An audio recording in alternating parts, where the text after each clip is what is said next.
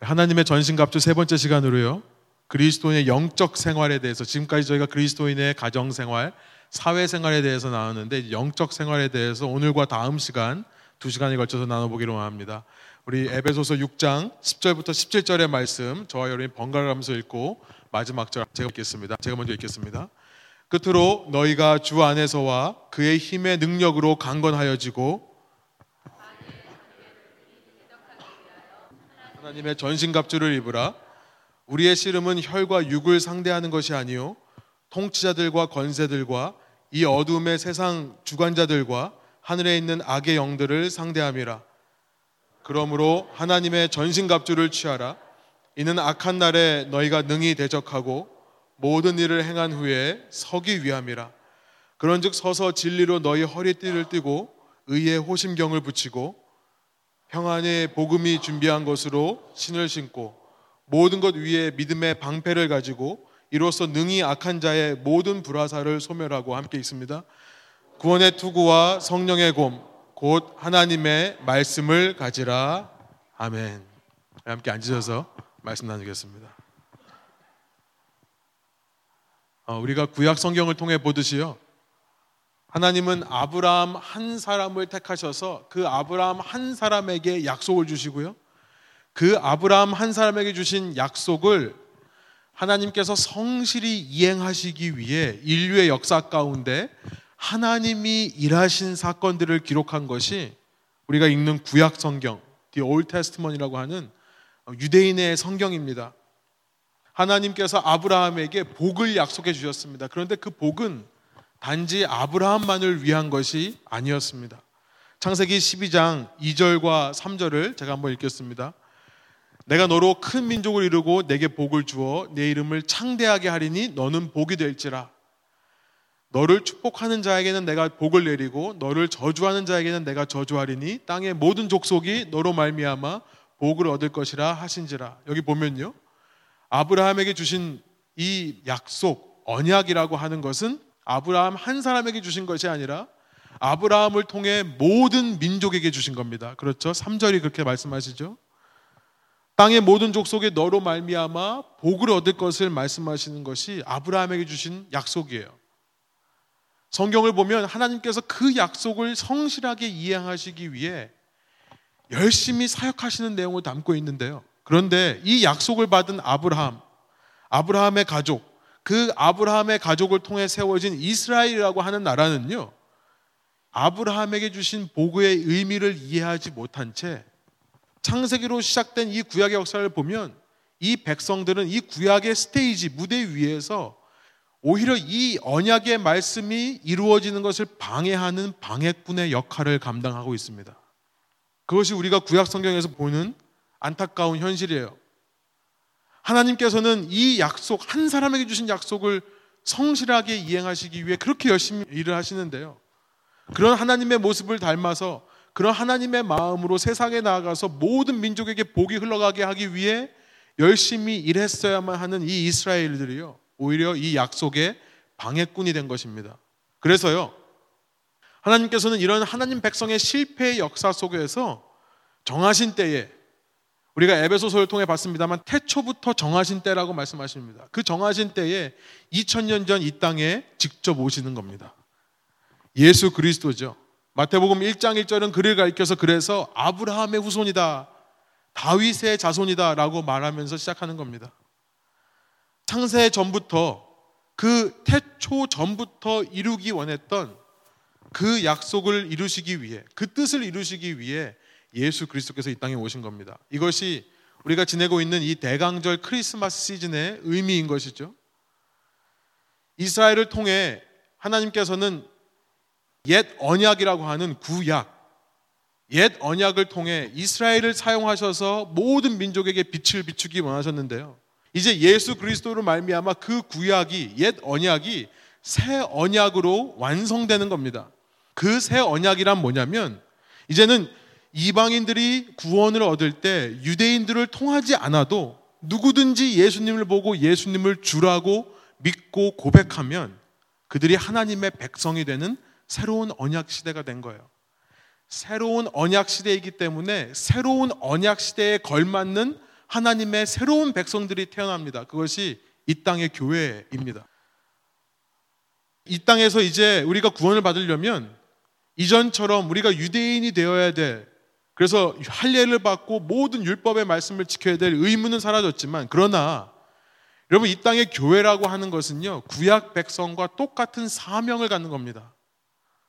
그것은 그들이 감당하지 못했던 사명, 세상에 나아가서 이 복음을 외칠 증인된 사명인 것입니다. 여러분 과거에 율법을 지키던 이스라엘 백성들이 하나님께 짓는 죄 중에 하나님이 가장 싫어하는 것이 우상 숭배입니다. 그것이 왜 하나님께서 가장 싫어하는 거냐면 이 유대인들은 세상에 나아가서 율법을 지키는 사람들의 삶이 어떤지를 이방인에게 보여줌을 통해 이 증인의 사명을 감당하도록 부르심을 받은 거예요. 그러니까 이방인 눈에 보면 아 너네 율법을 지키면 얼마나 답답하냐. 너네 그 율법을 따라 살면 너 얼마나 묶여 사는 거냐 불쌍하다라고 생각할 것 같은데요. 그들의 삶을 자세히 들여다보니까 이방 민족들인 우리가 갖지 못하는 평안과 기쁨이 있다는 거예요. 그 속에 율법 속에서 자유함이 있습니다. 그러니까 이방인들이 궁금해하는 거죠. 어떻게 저럴까? 그것을 통해 이방인들에게 하나님이 이스라엘에게 주신 이 빛이 흘러가게 되는 겁니다. 그런데 그래야 할 유대인들이 이방인들과 똑같이 이방인이 섬기는 신을 섬겨버리는 거예요. 율법의 삶을 보여주는 게 아니라 그들이 섬기는 풍요의 신, 번영의 신을 함께 섬기기 때문에 하나님께서 그렇게 싫어하셨습니다. 그렇다고 한다면 이 땅에 오늘날 교회가 이스라엘처럼 되지 말아야 된다라고 말하는 것 속에는요, 우리도 세상에 나가서 세상의 방법대로가 아니라 세상의 복음이 아니라 세상의 굿뉴스가 아니라 예수 그리스도 안에 있는 복음대로 살 때에 느끼는 평안과 기쁨과 능력을 보여줌으로써 그들에게 빛을 비춰야 된다는 것을 우리가 알 수 있는 거죠. 만일 이 시대에 그렇게 새 언약 시대, 새 백성이 된 그 백성조차도 여전히 사회에 나가서 빛에 다녀다는 삶을 살지 못하고 자꾸만 복음을 부끄러운 것으로 만들어 버린다면 과연 그런 사람이 이 구약과 신약에 흐르고 있는 하나님의 구원 역사, 하나님께서 그 아브라함에게 주신 그 복의 약속을 이루시기 위해 성실하게 역사하시는 일하시는 이 역사를 이해하는 사람인가 우리는 의문하지 않을 수 없는 겁니다. 과연 그런 사람이 그 언약을 주신 그런 복된 소식을 주신 하나님을 아는 사람인가 우리는 의문할 수밖에 없는 겁니다. 이런 크리스천들은요. 자기의 삶 속에 우상숭배적인 삶을 살아서 자기가 심판받는 것으로 끝나는 것만이 아니라 사회를 혼란스럽게 하는 주범이 되는 겁니다. 저는 이렇게 표현하고 싶어요. 이런 크리스천들이 사회를 망가뜨린다. 오히려 복음의 빛을 비추지 않음을 통해 사회를 더 혼란스럽고 어지럽게 하는 것이다. 라고 생각을 합니다. 여러분, 이러한 모습을 우리가 어디서 찾아볼 수 있는지 제가 한 예화를 들어서 말씀드리고 싶은데요. 근대 철학 사상의 흐름이라고 하는 예화를 보면 어, 쉬운 예입니다. 제가 쉽게 이 하나님을 배제한 사회 속에서 어떻게 인간의 사상이 흘러왔는가를 짧게 좀 소개하려고 합니다. 예수님께서 십자가에 죽으시고 부활하셔서 하늘로 올라가신 지 약 300년 동안 기독교는 핍박을 받습니다. 그런데 300년이 지나고 나서 이제 로마의 국교로 인정을 받아요. 300년서부터 시작된 시대가 그래서 그 시대가 가르쳐서 뭐라고 하냐면 Christendom이라고 합니다. 다음 슬라이드 좀 보여주시면요. 그렇게 핍박받던 기독교가요 로마에서 인정받는 한 종교가 되었을 때 거기서 멈추지 않고 기독교는요 모든 세상을 다스리는 데까지 나가게 됩니다. 그래서 그 시기를 가리켜서 예수께서 다스리시는 왕국이다. Christ하고 kingdom이란 말을 합쳐서 Christendom이라고 합니다. 우리가 흔히 세상 교육의 역사책 속에서 발견하는 중세 시대라는 것이 바로 이 시대입니다. 더 미들 에이지라고 하죠. 여러분 그런데 여러분 교육 받으셔서 알겠지만 세상에서는 그 시대 그렇게 그리스도가 다스리는 시대를 가리켜서 뭐라고 하신지 아십니까? 세상은요. The Dark Age라고 해요. 어둠의 시대다라고 말을 합니다. 기독교가 세상의 중심이 되었던 시대, 신앙인들이 세상에 나가서 우리가 통치하는 그리스도가 다스리는 세대라고 자랑스러워했던 그 시기가 왜 믿지 않는 세상의 눈에는 암흑의 시기였겠습니까?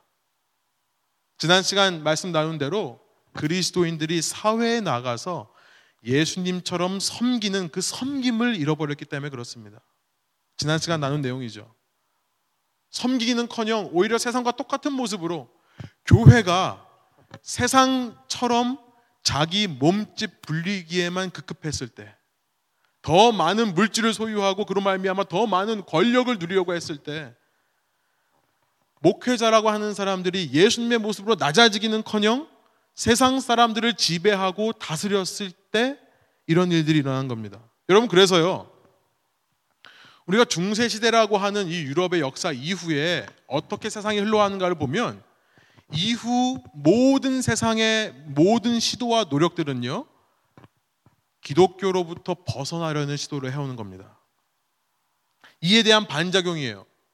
예수님께서 이 땅을 통치한다고 했을 기독교가 중심되었던 나라가 어두웠기 때문에 이제 그 어둠으로부터 벗어나려고 하는 노력이 역사를 걸쳐서 계속해서 나왔던 것입니다. 한마디로 말하면 하나님을 향해 가지 않고 그 반대로 가려는 멸망을 향해 치닫는 역사가 시작되는 겁니다. 그 시작이 르네상스라고 하는 인간 회복 운동으로부터 시작됩니다. 이전에는 교황이 지시하는 대로 인간이 움직였어야 됩니다. 그런데 이제 교황의 지시대로 하지 말고 우리 나름대로의 가치와 의미를 찾아보자. 인간이 얼마나 존귀한 존재인지를 발견해보자라고 하는 이 르네상스. 이 르네상스부터 시작해서요. 이제 17세기가 되면 이성주의라는 것이 등장하기 시작합니다. 레셔널리즘이라고 하는 겁니다. 세상의 고민은 이거예요. 이전에는 중세 시대에는 무엇이 옳고 그른지 너무나 명확했습니다. 왜냐하면 성경 말씀이 말씀하시는 것이 선이고 성경에서 하지 말라는 게 악이었어요. 그런데 이제는 하나님을 배제한 세상을 살아가야 됩니다. 하나님을 배제한 세상 속에서 어떻게 사람들끼리 선을 이룰 수 있을까를 고민하는 것이 이 사상들의 흐름이에요. 첫 번째 사상이 뭐였냐면 이성주의입니다. 아, 우리는 인간은 이성적으로 하나님의 말씀에 근거해서 의지해서가 아니라 인간은 누구나 이성적으로 선악을 판단할 수 있는 직감이 있다라고 믿었던 겁니다. 그래서 intuition and deduction이라고 하는 것이 여기서 나온 거죠. 직감적으로 무엇이 선인지를 알고 그를 통해 어떤 결론을 deduce, 도출해냄을 통해 선을 이루는 겁니다. 그런데 이 이성주의는요, 여러분 상상하시듯이 얼마 오래 가지 못합니다. 내가 생각하는 것이 다 다르기 때문에 그래요. 그래서 어떤 것이 나오냐면 17세기 후반부에 가면 이 데카르루트부터 시작된 이성주의가 사라지고 경험주의라는 것이 나옵니다. 정확히 말씀드리면 사라진 건 아니고요. 이거에 대항해서 데이빗 흉이라고 하는 사람들 이런 사람들 중심으로 해서 엠프리시즘 경험주의가 생각이 되는 겁니다. 아니다. 인간은 직감적으로 선악을 알 수 없다. 오직 인간은 경험해보고 나서야 좋은지 나쁜지를 알게 되는 거다. 당시 이 17세기 후반부의 사회는요, 1600년대 후반입니다. 이때는요, 과학이 급속도로 발달하던 시대였어요.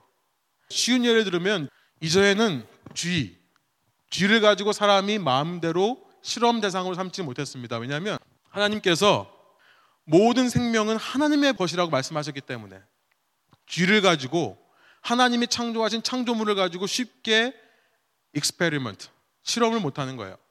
그런데 당시 과학이 발달하면서 쥐에게 실험을 많이 합니다.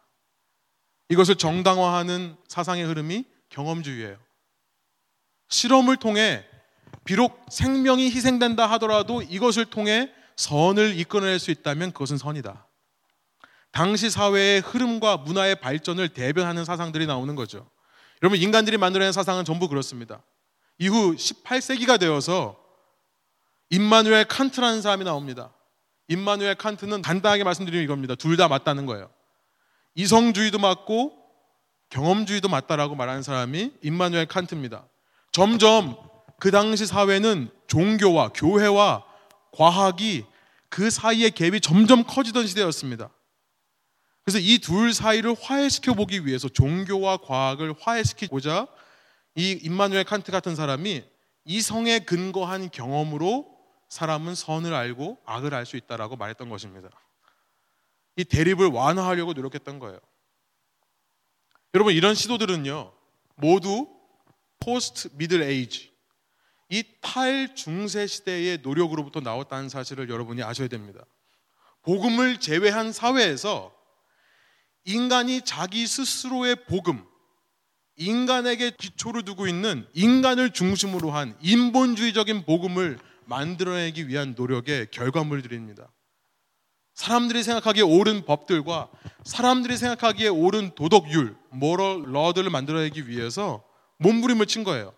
여러분 이러다가 19세기에 이르러서 1800년대에 이르러서 저는 이것이 세상의 판도를 바꾼 사상이라고 생각합니다. 특별히 서구 문화, Western civilization의 판도를 바꾼 사상이 등장하는데요. 바로 공리주의라는 겁니다. Utilitarianism. 존 스튜어트 밀이라고 하는 사람이 유명하죠. 제레미 밴텀이라고 하는 사람도 굉장히 유명합니다. 쉽게 말하면 이겁니다. 아, 뭐 복잡하게 이렇게 생각을 많이 하느냐. 이성이 선을 주느니, 뭐 경험이 선을 주느니, 복잡하게 생각하지 말고, 따지지 말고, 한 가지만 생각해라. 선이라고 하는 것은 이 세상에서 이익을 창출해내는 게 선이다. 그 이익을 utility라고 하는 거죠. 이익을 가져다 주면 선이다. 뭐 이렇게 복잡하게 생각하느냐. 당시 산업혁명이 일어나면서 예를 들어서 철도 산업 같은 경우에 수많은 인력이 철도를 깔기 위해 또 혹은 그 석탄, 증기기관차의 석탄을 대기 위해 수많은 사람들이 탄광에서 비인간적인 삶을 삽니다. 그래서 정당화시키는 거예요. 이런 모든 노력이 의미가 있다. 왜냐하면 너희가 캐내는 석탄으로, 너희가 까는 이 철도로 많은 사람들이 편리한 세상을 살 거기 때문이다. 그게 선이라고 외치는 거죠. 당시 사회에 필요한 사상들이 나오는 겁니다. 여러분 락펠러 같은 분들이 뭐 기독교의 아주 유명한 참된 신앙인이라고 말씀하시는 분들이 많은데요. 철도 사업가입니다. 철도 사업을 하면서 얼마나 많은 사람들 탄압했던 사람들이 몰라요. 그런데 그분을 우리가 존경하고 어, 크리스천도 아니었는데요. 그분을 우리가 교회에서 많은 예화를 통해서 세우는 이유가 뭡니까? 그가 이 미국 사회를 위해 놀라운 일들을 했다는 거예요. 그렇게 돈을 악착같이 벌어가지고 경쟁사들을 죽이고 독점함을 통해 그렇게 많은 돈을 벌어가지고 하나님의 일을 위해 투자하고 기부했다. 이걸 가지고 우리가 그를 선하다고 판단한다면 공리주의입니다. 아무튼 여러분 이 당시 과학의 발달과 산업혁명의 영향력 속에서요 발달의 가속도가 붙어 있는 이 세상을 정당화하기 위한 이런 사상들이 등장할 수밖에 없는 겁니다. 그래서 이때 이 유틸리터리언이즘 이후에 공리주의 이후에 20세기, 21세기에 등장하는 수많은 정치, 경제, 문화, 사회 속에서 이익이 만들어내는 것이 선이다라고 하는 이 사상으로부터 모든 국가론, 모든 정치론, 모든 경제학 이론들이 발생하기 시작하는 겁니다. 그리고 우리는요, 그 이론들이 판을 치고 있는 이 세상을 살아가고 있는 거예요. 제가 왜 이렇게 복잡한 얘기를 했는가 여기서 좀 멈추고요. 다시 한번 말씀으로 돌아가 볼게요. 오늘 12절로 가보면요. 사도 바울이 우리가 싸워야 되는 영적 싸움에 대해서 이렇게 말씀을 하십니다. 다시 한번 우리 한 목소리로 한번 읽어볼게요. 우리의 씨름은 혈과 육을 상대하는 것이 아니요 통치자들과 권세들과 이 어둠의 세상 주관자들과 하늘에 있는 악의 영들을 상대함이라. 사도 바울은 오늘 본문에서요. 이제 그리스도인의 가정 생활에 대해서 말씀하시고 그리스도인의 사회 생활에 대해서 말씀하신 다음에 그리스도인의 삶에서 치열하게 일어나고 있는 영적 전쟁에 대해서 말씀하십니다. 이 spiritual warfare 그리스도인이라고 하면 자기가 인정하건 인정하지 않건 간에 자기가 알고 있건 모르고 있건 간에 자기는 자기의 삶에 이 영적 전투가 치열하게 일어나고 있는 겁니다. 자신은 누구나 크리스천이라면 이 치열한 영적 전투 한가운데 있는 거예요. 그런데 이 전쟁이라는 것은 눈에 보이는 전쟁이 아니라는 것을 먼저 말씀하십니다. 우리의 씨름은 혈과 육을 상대하는 것이 아니라고 말씀하시는 거예요. 그러면 우리가 당하고 있는 이 싸움, 이 전쟁은 뭔가? 첫 번째로 말씀하시는 것이 뭐냐면 통치자들과 권세자들과 싸우는 거다라고 말씀합니다. 이것이 바로 세상의 영향력에 대해서 말씀을 하시는 거예요. 당시 통치자 로마 황제를 떠올리죠. 로마 황제로부터 시작해서 세상에 있는 모든 지도자들, 권세자들, 그들이 만들어낸 모든 사상들, 그들이 만들어낸 모든 정책들, 그들이 영향력을 펼치고 있는 이 땅의 모든 정치, 경제, 문화, 교육, 모든 제도와의 싸움을 말씀하시는 겁니다. 특별히 하나님을 버리고 우리끼리 인간이 중심이 되어서 선한 가치를 만들어 보자라고 말하면서 이끌어오고 있는 이 세상의 가치들, 영향력들. 에베소 1장 20절에 보면요. 읽진 않겠습니다만 21절에 보면 여기 주보에 있습니다. 이 통치와 권세라고 하는 표현이 그대로 나오면서 이것은 이 땅에 있는 통치와 권세자들을 가리키는 말이라는 것을 우리가 1장 21절을 통해 알게 됩니다. 예수 그리스도는요. 우리를 위해 죽으심으로 말미암아 이 땅에 모든 통치자들과 권세자들 그들이 그 발 앞에 복종시키시는 복종하게 하시는 분이 예수 그리스도라는 것을 지금 1장에서 말씀하시는 거예요. 그러나 오늘 우리가 살고 있는 세상은요. 사도 바울이 편지를 썼을 때 그 세상은요. 당시 세계의 지도자 로마 황제라고 하는 사람.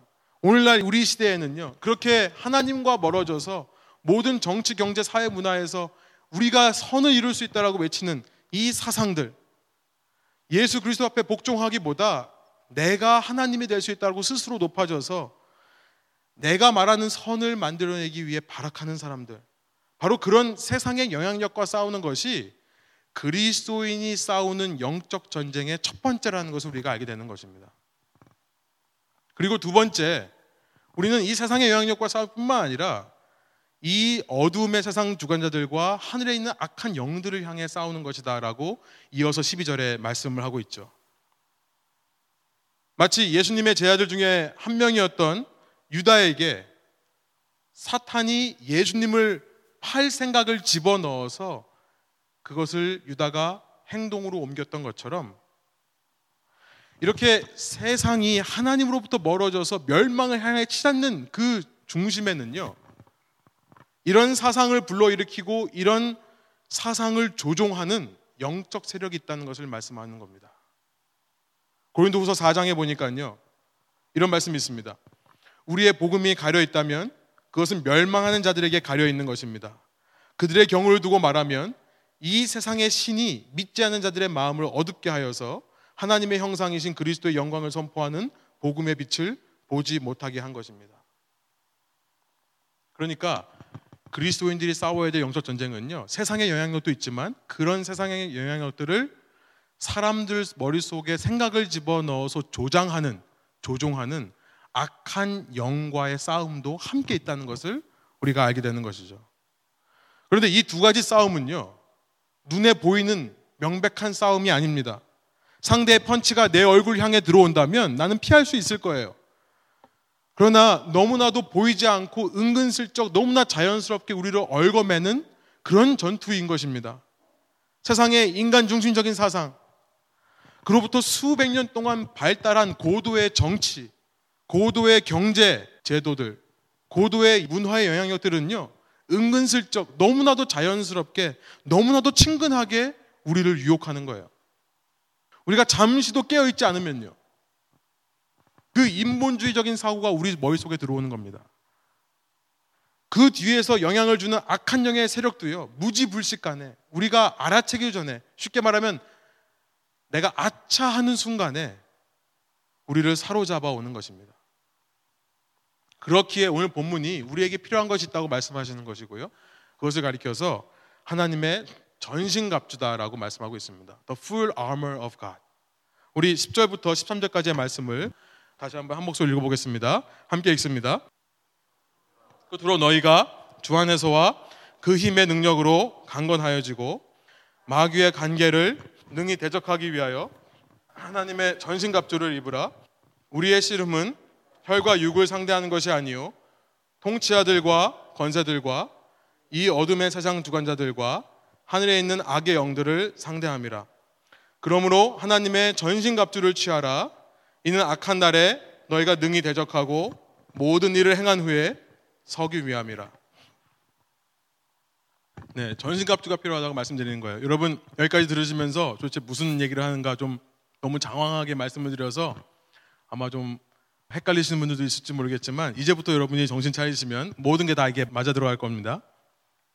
제 설교가 좀 그렇죠. 초반부에 정신 차리시고 끝까지 그걸 이어가야 이게 다 이해가 되는 그런 설교를 합니다. 전신갑주 당시 사회에서 전신갑주가 어떤 옷인가를 보니까요. 이런 겁니다. 언제 어디서 날아올지 모르는 화살에 대비하는 옷입니다. 왜 전신갑주를 입냐면 왜 풀로 아머를 하냐면 화살이 어디서 날아올지 모르기 때문에 그러는 거예요. 이것은 상대의 공격을 막아내기 위한 방어 무기입니다. 그러니까 이것은 애초에 공격하는 무기가 아니라 방어용이라는 사실을 기억해 두세요. 당시 로마의 군인이 되는 테스트가 있었는데요. 물론 얼마나 칼을 잘 휘두르는가, 얼마나 활을 잘 쏘는가, 얼마나 말을 잘 타는가 이런 것들을 훈련하겠지만 그 전에 이런 기록이 있습니다. 로마 군인이 되는 가장 기본기 중의 기본기는 뭐냐면 이 군인이 얼마나 고난을 견뎌낼 수 있는가를 테스트를 한대요. 여러 가지 신체 테스트를 할 때도 이 사람의 체력을 극한까지 끌어올리는 체력들을 한다고 합니다. 우리 쉽게 말씀드리면 이런 거예요. 우리 영화를 보면 첩보 영화 보면 주인공들이 붙잡혀 가면요. 어떤 고문을 해도 어떻게 하죠? 군사 기밀을 쉽게 부나요? 쉽게 불지 않죠. 당시 로마도 군인을 뽑을 때 물론 잘 싸우는 거 중요하고 머리가 뛰어나야 되고 대장의 말을 잘 순종하는 사람이어야 되지만 무엇보다도 이 인내력이 있는 사람 이 사람을 뽑았다고 합니다. 여러분 우리가 하는 전쟁 이 영적 전쟁을 좀 사도 바울이 얘기를 하면서 우리가 흔히 생각하는 그런 전쟁 그러니까 뭡니까 폭력으로 폭력을 제압하는 니네들이 미사일 쏘면 우리도 미사일 쏜다. 이렇게 폭력으로 폭력을 제압하는 이 땅의 전쟁과는 전혀 다른 양상을 말하는 겁니다. 13절은 분명히요. 뭐라고 말씀하냐면 이 악한 날에 너희가 능히 대적하기 위해 이 갑옷이 필요한 거다. 어디서 날아올지 모르는 이 화살, 눈에 보이는 싸움이 아니라 언제 이 세상의 영향력이 나를 찔러올지 모르고 언제 악한 영이 뒤에서 나를 조종해서 악한 열매들을 맺어갈지는 모르겠지만 그 언제고 찾아들 수 있는 그 공격을 막아내기 위해 이 악을 견뎌내기 위해 이것이 필요하다는 것을 말씀하는 거예요. 모든 일을 행한 후에 내가 바로 서기 위해 필요한 것이 전신갑주라고 말씀하는 겁니다. 이 전신갑주에 대한 설명은 다음 시간에 좀 더 자세하게 드리도록 하겠습니다. 그런데 이 시간 여러분들이 꼭 기억하시기 원하는 거 한 가지가 뭐냐면 이걸 기억하시라는 거예요. 이것은 남이 입는 것이 아니라 내가 입는 방어 무기다. 내가 입는 방어 무기다. 쉽게 이렇게 말해볼 수 있을 것 같습니다. 우리가 흔히 이런 말을 많이 하죠. 상처는 주지 않는 것도 중요하지만 그보다 받지 않는 게 더 중요하다. 이런 말 들어본 적 있으세요? 상처라고 하는 것은 내가 주지 않는 것도 중요하지만 내가 받지 않는 것은 더 중요하다. 아마 이 영적 전쟁을 이렇게 표현해 볼 수 있을 것 같습니다. 여러분, 이 영적 전쟁이라는 것은 내가 가서 세상에 나아가서 이렇게 악한 영향력으로 사람들을 자꾸 인본주의적인 사람의 힘으로 선을 만들 수 있다라고 말하는 이 세상 지도자들을 때려잡는 게 영적 전쟁이 아니라는 거예요. 영적 전쟁이라고 하는 것은 내가 무슨 고스트 버스터가 돼가지고요. 무슨 만화에 나오는 주술사들처럼 악한 영들을 잡으러 돌아다니는 것이 아닙니다. 이것은요, 내가 내 자신을 무장시키는 거고요. 내가 나를 성령으로 보호받아서 그들이 찌르는 공격에 내가 쉽게 불지 않게끔 하는 것이 전신갑주라는 거예요. 이걸 기억하자는 거예요. 여러분 12절에 보니까 우리의 싸움은 혈과 육에 속한 것이 아니다. 그 혈과 육을 상대하는 것이 아니다라고 분명히 말씀합니다. 그런데 오늘날 우리의 삶을 보면요. 자꾸 우리는 보이는 사람들을 대적합니다. 나에게 상처 준 사람, 나를 힘들게 하는 사람, 어떤 사람이 나를 힘들게 하고 상처를 주면요. 그 상처를 잘 받았다가 그대로 돌려주죠. 어떻게 해서든지 내 불편함을 표현하려고 합니다. 혹은 내가 어떤 시험이 당하는 상황이 내게 찾아온다면 그 보이는 상황에만 집중을 하는 거예요. 전신갑주를 입었다고 하는 것은 그 사람과 맞서 싸우는 것도 아닙니다. 여러분 그 상황과 맞서 싸우는 것도 아닙니다. 그 사람의 나를 향한 상처 주는 그 핍박 앞에서 나를 힘들게 하는 이 상황 앞에서 내 자신을 지켜내는 거예요. 그것이 영적 전쟁이라는 것을 말씀드리고 싶은 겁니다. 왜 자꾸 나를 힘들게 하는 사람들이 꼭 내 주위에 있을까? 왜 나는 어딜 가면 꼭 이런 사람 만나나? 왜 내가 고난받고 유혹 당할 수밖에 없는 이런 일들이 계속해서 내 삶에 일어나는가? 하나님은 도대체 뭐 하고 있길래 이런 상황을 해결해 주지 않는가? 이렇게 외치는 것이 영적 전쟁이 아니라요. 그 가운데서 참아야 하는 것. 여러분 그 이유에 대해서는 우리는 모릅니다.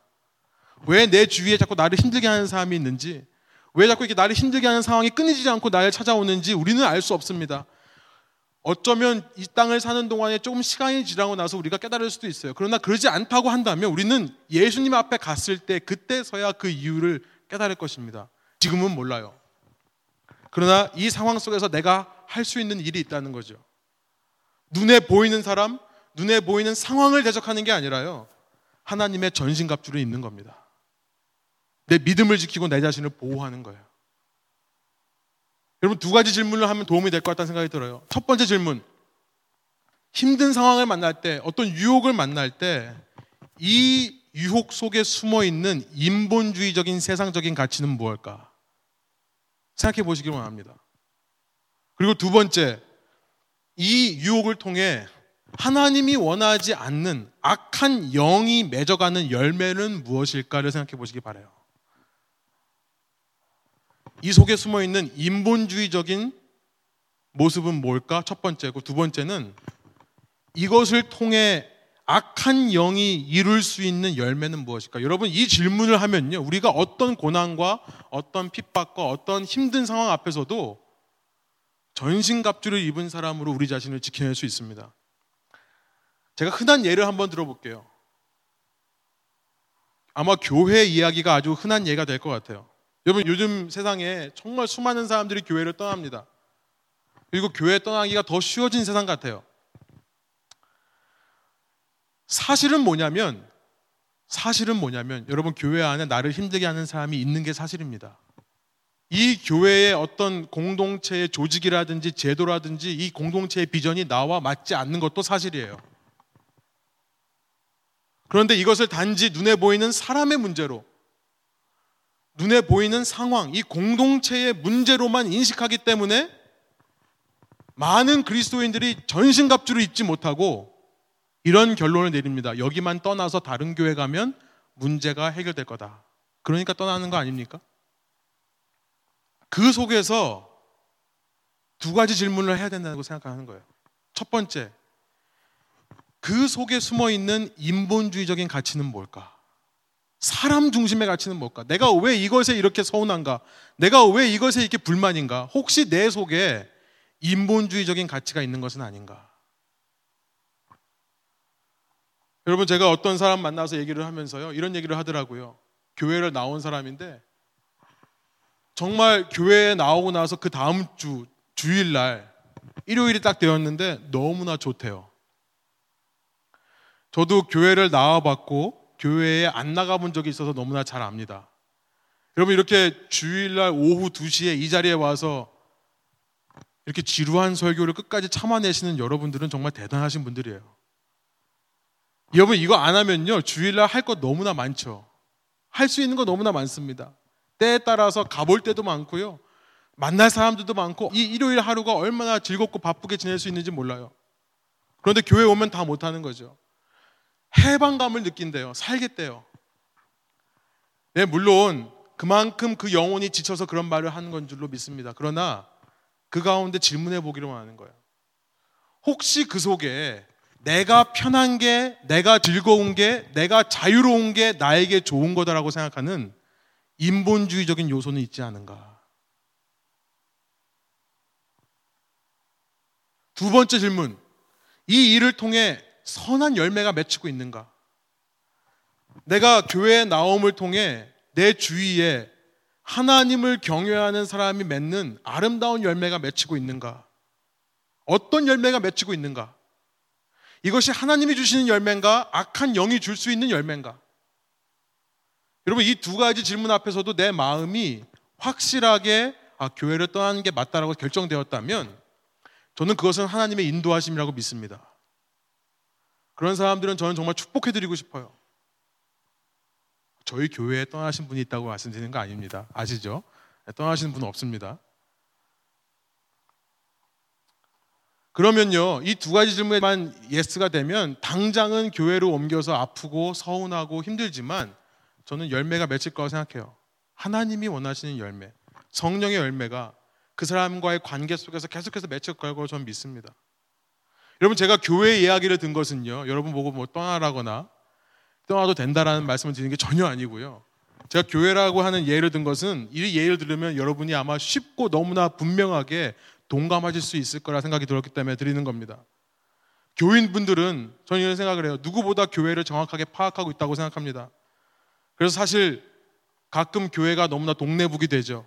사실 우리가 이민 생활하면서 교회 얘기 안 하면 별로 할 얘기가 없잖아요. 이런 예를 들면 여러분이 공감하실 것 같아요. 그런데 이제부터 여러분이 공감하시기 어쩌면 어려울 수 있는 마음의 부담이 있는 예를 들어드리겠습니다. 제가 이런 질문을 한번 드려볼게요. 여러분 가정에서는 어떠십니까? 여러분 가정에서 여러분은 전신갑주를 입고 사십니까? 다른 말로 표현해 볼게요. 여러분 가정에서 여러분은 날마다 죽습니까? 아니면 누군가를 쥐잡듯이 죽이기 위해 따라다니십니까? 여러분 이 후자는요 혈과 육의 싸움이에요. 어, 너 나한테 그렇게 말해? 너 내가 이렇게 너한테 해줬는데 너 인정 안 해? 나는 너한테 이렇게 해. 혈과 육의 싸움입니다. 하나님의 전신갑주를 입은 사람이라면 전자의 이야기를 해야 되는 겁니다. 먼저 나왔던 거. 뭡니까? 남이 그런 말 한 게 문제가 아니라 그 말 앞에서 내가 전신갑주를 입고 있는가를 돌아보는 게 문제라는 거예요. 내가 견뎌내고 내가 바로 서도록 노력하는 겁니다. 남을 바꾸는 게 아니라요. 여러분 가정에서 그런 전신갑주를 입고 계시냐고요? 아니면 말 한마디에 상처받고 말 한마디에 실망했다라고 말하는 거냐고요? 상대가 조금만 고통을 줘도 전부 다 불어버리는 사람? 그런 첩보 영화에서는 그런 사람들은 절대 주인공이 아닙니다. 어떤 사람들이죠? 끈아풀들이에요. 끈아풀들은 조금만 팔 비틀면 바로 얘기하죠. 여러분들이 가정에서 영적 끈아풀의 모습으로 살고 계시냐고 질문을 드리고 싶은 거예요. 여러분 직장에서는 어떠십니까? 사회에서는요. 우리가 아까 교회 말하는 것처럼 그렇게 쉽게 여러분은 정말 전신갑주를 입고 직장 생활을 하고 계십니까? 사회 생활을 하고 계십니까? 그 세상적인 유혹에 맞서서 쉽게 타협하지 않으려고 노력하는 정말 이것이 인본주의적 영향력이 있는 것은 아닌가? 정말 이 일을 했을 때 악한 열매가 맺힌다면 어떤 것일까 생각해 보면서 하시는 끝까지 버티기는 커녕 오히려 사상에 나가면 교회에서의 모습과는 전혀 다른 모습으로 180도 바뀐 모습으로 세상 사람과 똑같은 가치를 추구하며 사는 그런 모습으로 살아가는 것은 아니십니까?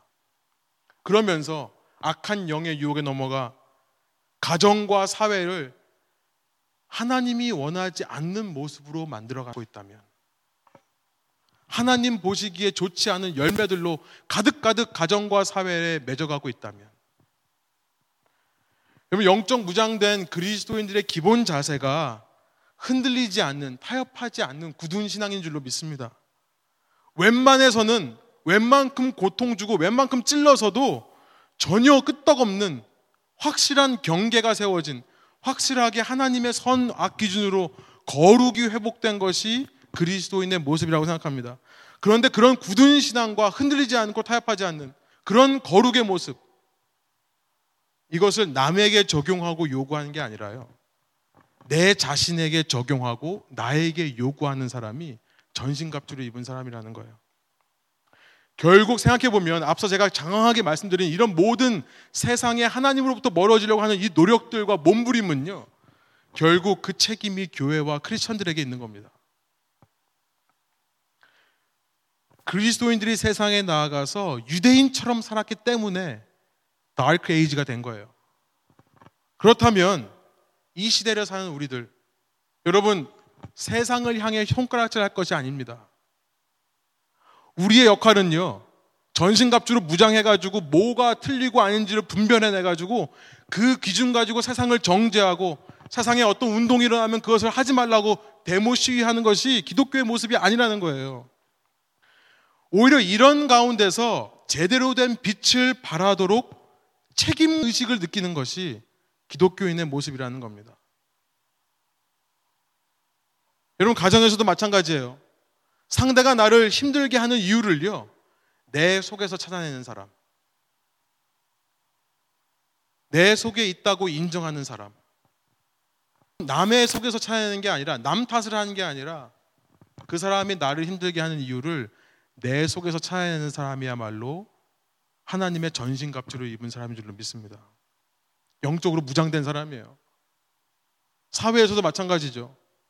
복음이 부끄러워져만 가는 이유를 남이 아닌 내 속에서 발견하고 그걸 극복해내는 사람이야말로 하나님의 전신갑주를 입은 사람인 겁니다. 언제나 신앙에 화살이 있다면 그 신앙에 가리키고 있는 방향이 있다면 그 화살 끝이 나를 향해 있도록 하는 사람. 어떤 고난과 어려움 속에서도요.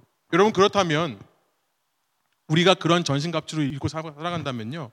오늘 말씀은 뭘 우리에게 약속하시냐면 그런 사람은 절대 실족하지 않는다는 거예요. 이것이 제가 오늘 여러분이 드리고 싶은 위로의 메시지, 소망의 메시지입니다. 우리가 이 전신갑주를 입으면 제가 쉽게 말씀드릴게요. 세상이 얼마나 악해지고 세상이 얼마나 더러워지던 상관없습니다. 여러분 신앙생활에 전혀 상관없습니다. 여러분은 조금도 영향을 받지 않을 수 있습니다. 그러니까 우리가 마인셋이 바뀌어야 돼요. 우리가 제대로 된 신앙생활을 하려면 세상이 바뀌어야 되고 세상이 좀 더 나아져야 되고 세상이 좀 더 하나님을 알아야 한다고 생각하지만 여러분 그게 아니라요. 세상이 아무리 악해지고 아무리 어두워지고 더러워진다 하더라도 영적 무장한 사람은 끄떡이 없는 거예요. 오늘 13절의 말씀이 바로 그 말씀을 하시는 겁니다. 그러므로 하나님의 전시갑주를 취하라 이는 악한 날에 너희가 능히 대적하고 모든 일을 행한 후에 서기 위함이라. 장황하게 세상의 흐름을 말씀드렸지만 여러분 그게 문제가 아니에요. 세상에 나가서 쯧쯧쯧 이 공리주의자들 우리가 말 필요가 없어요. 세상은 그렇게 가다 하더라도 영적으로 무장한 사람은 전혀 영향을 받지 않습니다. 제가 이 이야기만 말씀드리고 설교를 마치기 원하는데요. 누가복음 11장에 나와 있는 예수님의 비유입니다. 바로 이것을 말씀하신 것이 예수님의 누가복음 11장의 말씀이에요. 여러분 주부에 있습니다만 제가 한번 읽겠습니다. 예수님께서 이런 말씀을 하세요. 악한 귀신이 어, 잘못된 번역입니다. 악한 영이라고 해야 정확한 번역인 것 같습니다. 악한 영이 어떤 사람에게서 나온다고 한다면 그 영은 쉴 곳을 찾느라고 물 없는 곳을 헤맨다. 그러나 그 영은 찾지 못하고 말하기를 내가 나온 집으로 되돌아가야겠다 한다. 그런데 와서 보니 집은 말끔히 치워져 있고 잘 정돈되어 있었다. 그래서 그 영은 가서 자기보다 더 악한 딴 영 일곱을 데리고 와서 그 집에 들어가 자리를 잡고 산다. 그러면 그 사람의 나중 형편이 처음보다 더 비참하게 된다. 예수님은 지금 무슨 말씀을 하는 겁니까? 어떤 사람에게서 악한 영이 나와서 세상을 돌아다니는데 세상에 갈 데가 없다는 거예요. 그래서 다시 돌아왔더니 잘 정돈하고 청소를 했습니다. 그래서 아, 나 혼자만으로는 안 되겠다. 나와 같은 악한 영 일곱을 더 데리고 돌아와서 그 집에 산다는 겁니다. 무슨 말씀을 하는 겁니까? 인간은 악한 영에게 이길 수 없다는 것을 말씀하시는 거예요? 네, 맞습니다. 맞아요. 인간은 악한 영의 영향력으로부터 벗어날 수 없다는 것을 말씀해요. 단 전제가 있죠. 인간의 노력만으로는. 이 사람이 아무리 집을 깨끗하게 청소하고 수리한다 하더라도 이 세상에서 얼마나 많은 사상들이 일어나서 우리가 우리의 힘으로 유토피아, 낙원을, 패러다이스를 이 땅에 건설할 수 있다라고 외친다 하더라도 그 모든 사람들의 노력, 그 모든 인본주의적인 노력은 결코 선을 만들어낼 수 없다는 것을 말씀하시는 겁니다. 모든 것이 vain, 수포로 돌아간다는 거예요. 그 끝을 보세요. 나중 형편이 처음보다 더 비참하게 된다라고 말씀하시는 거예요. 여러분, 인간의 영은 홀로 설 수 없습니다. 그렇기 때문에 인간의 영은 하나님을 의지하든지 아니면 악한 영을 의지할 수밖에 없습니다. 우리가 질문해야 되는 것은 뭐냐면 내가 하나님 영을 성령으로 함께 있는 사람인가? 그렇지 않다면 우리는 악한 영, 그 중간은 없습니다. 그게 영적 전쟁이에요. 그렇기 때문에 악한 영에게 잡혀있기 때문에 그 악한 영의 속삭임, 너희가 하나님처럼 될 수 있다. 그 속삭임에 넘어가서 세상에 이렇게 흘러오는 겁니다. 인간은 소망이 없다는 것을 예수님께서 말씀하시는 거예요. 그러나 여러분, 예수님께서 이 말씀만 하셨다면 우리는 정말 소망이 없을 것입니다. 그러나 예수님께서는 그 소망의 근거는 너네에게서 찾지 말고 나에게서 찾으라는 말씀을 미리 말씀하셨어요. 이 말씀 이전에 21절, 22절에 이런 말씀을 합니다. 세 번역으로 제가 한번 읽겠습니다. 힘센 사람이 완전히 무장하고 자기 집을 지키고 있는 동안에는 그의 소유는 안전하다. 그러나 그보다 더 힘센 사람이 달려들어서 그를 이기면 그가 의지하는 무장을 모두 해제시키고 자기가 노력한 것을 나누어 준다. 여러분 그렇죠. 이것이 전쟁의 원리입니다. 더 센 사람이 있으면 이 사람이 아무리 무장을 하고 있어도 그 무장을 다 벗길 수 있는 거예요. 지금 예수님은 이 말씀을 하신 다음에 이 악한 영에 대한 얘기를 하셨습니다. 무슨 말입니까? 사람이 자기 힘으로 악한 영을 대적하고 세상의 영향력으로부터 자기를 보호할 수 없다. 오직 예수 그리스도가 그 집안에 들어와 있어야지만 그 사람 속에 예수님께서 계셔야지만 그 안에 성령이 계셔야지만 이길 수 있다. 그런데 예수님이 안에 계시다면 성령이 안에 계시다면 절대 악한 영이 들어와서 이 무장을 벗길 수 없다라는 말씀을 하시는 겁니다. 그러면 22장에서 이 무장이라는 단어 오늘 본문에서 말하는 전신갑주라는 말과 똑같은 말입니다. 파노플리아라고 하는 똑같은 단어를 쓰는 거예요. 여러분 어떤 무장인가가 중요합니다. 악한 영들도 무장합니다. 세상의 온갖 좋은 가치와 민주주의, 자본주의 제도가 약속하는 그 번영된 삶으로 얼마든지 사람들을 무장합니다. 하나님도 성령으로 하나님의 전신갑주를 입히십니다. 그런데 둘의 차이가 있어요. 하나님은 얼마든지 악한 영의 갑옷을 입고 있는 사람의 그 갑옷을 벗길 수 있습니다. 이 세상의 논리에 찌든 사람이라 할지라도 이 세상에서 내가 돈의 힘, 권력의 힘, 명예의 힘을 가지고 사는 사람이라 할지라도 예수님께서 그를 무장 해제시키셔서 주님의 백성 만들 수 있는 겁니다. 여러분 그런데 그 반대는 안 돼요. 악한 영은 절대 어떤 경우에도 하나님이 입히신 무장을 해제할 수 없는 줄로 믿습니다. 하나님은 하나님 신 중의 신이고 주 중의 주시기 때문에 그래요. 하나님과 같은 분이 없기 때문에 그렇습니다. 악한 영이 일곱이 아니라 수천 수만의 악한 영이 있다 하더라도 하나님께서 입히신 무장을 벗길 수 없는 겁니다. 여러분 그러므로 우리가 해야 할 일은요 포인트 핑거가 아니에요. 너는 왜 이렇게 더럽냐? 너는 왜 이렇게 악하냐라고 말할 게 아니라요. 우리가 할 일은 뭐냐면 그것만 입으면 돼요. 여러분 죄송합니다만 가정에서 혹시 배우자가 힘들게 합니까? 자녀가 힘들게 합니까? 여러분 선포하십시오. 그것이 우리 가정을 흔들 수 없다라고 선포하세요. 여러분만 여러분만 제대로 된 성령의 갑옷을 입고 있으면 하나님의 전신갑주를 입고 있으면 그럴 수 없어요. 우리 사회에서 만나는 사람 중에 여러분 힘들게 하는 사람이 있습니까? 여러분 어렵게 하는 사람들이 있습니까? 그들에게 포인트 핑거 할 것이 아니라 외치십시오. 선포하십시오. 그들의 그런 핍박과 그런 고난을 주는 모든 행동들과 상황들이 나를 어쩔 수 없다라고. 그 소망은 예수 그리스도께 있는 겁니다. 예수 그리스도의 마음에 모신다면 흔들 수 없는 겁니다. 전신갑주를 입기 위해 여러분 얼마나 여러분 자신을 돌아보고 계십니까? 나를 쳐서 복종시키는 것만이 악을 대하는 죄악된 세상을 대하는 그리스도인의 태도가 되어야 되는 줄로 믿습니다. 그럴 때요. 세상은 날마다 악해지고 어두워진다 하더라도 우리는 흔들리지 않을 겁니다. 우리에게는 소망이 있을 겁니다. 그런 소망과 희망의 모습으로 세상에 나갈 때 여러분 그때서야 세상 사람들이 그런 우리의 모습을 보고 복음의 빛에 대해서 궁금해하지 않겠습니까? 그런 은혜와 그런 복이 여러분 삶 가운데 가득 넘치기를 간절히 축복하며 사랑의 메시지를 전합니다. 함께 기도하시겠습니다.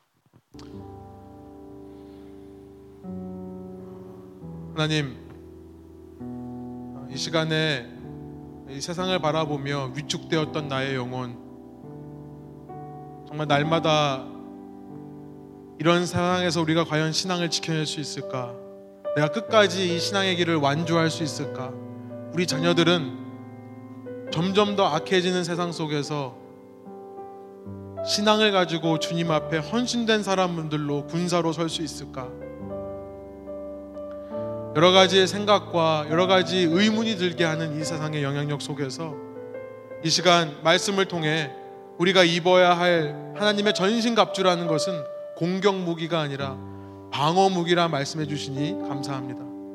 그리고 그 방어 무기는 악한 영들의 어떤 공격도 막아낼 수 있는 우리를 그 어떤 영향력으로부터 지켜낼 수 있는 강하고 능력이 있는 무기라고 말씀해 주시니 감사합니다. 주님, 우리는 소망이 없습니다. 우리는 할 수 없습니다. 우리의 힘으로 선을 이루어낼 수 없는 자들입니다. 그러나 주님께서 우리에게 계실 때에 우리는 그 소망의 메시지 가운데서 살아갈 수 있사오니 이 시간 성령으로 저희 마음 가운데 함께 해주시고 저희 삶 가운데 날마다 임재하여 주셔서 주님만을 의지함으로 소망을 얻는 주님의 참된 백성 될 수 있도록 인도하여 주십시오. 나를 힘들게 하는 사람들, 나를 힘들게 하는 상황들, 주님 그들 앞에서 전신갑주로 무장하기를 원합니다. 상처를 안 받기를 원합니다. 그들의 그런 말까지도 그 속에 주님을 향한 나의 메시지가 있다라고 받아들일 수 있는 성숙한 그리스도인 될 수 있도록 인도해 주시고 세상에 나아가서 수많은 흔들리는 유혹 속에서 방황하고 힘들어할 수 있지만 그러나 그 가운데서 주님을 바라보며 이 상황을 극복해내므로 주님 우리 주위에 있는 사람에게 믿는 사람은 다르다고 하는 고백 신앙인들은 틀리다라고 하는 고백을 이끌어낼 수 있는 저희들 영적으로 전신갑주를 입은 사람 될 수 있도록 인도하여 주옵소서. 그런 저희를 통해 이 땅을 주님께서 치유해 가시기를 원합니다. 주님, 이 땅을 불쌍히 여겨 주시고 이 땅을 구원하고 이 땅을 주님께로 돌려드리는 데에 이 귀한 교회, 교회에 모인 한 분한 분의 성도님들의 삶과 매일매일의 시간들을 주님께서 사용하여 주옵소서. 주님 간절히 소원합니다. 주님께 쓰임 받는 교회 되게 하여 주옵소서. 감사와 찬양을 주께 올려드리며 예수 그리스도의 이름으로 기도합니다.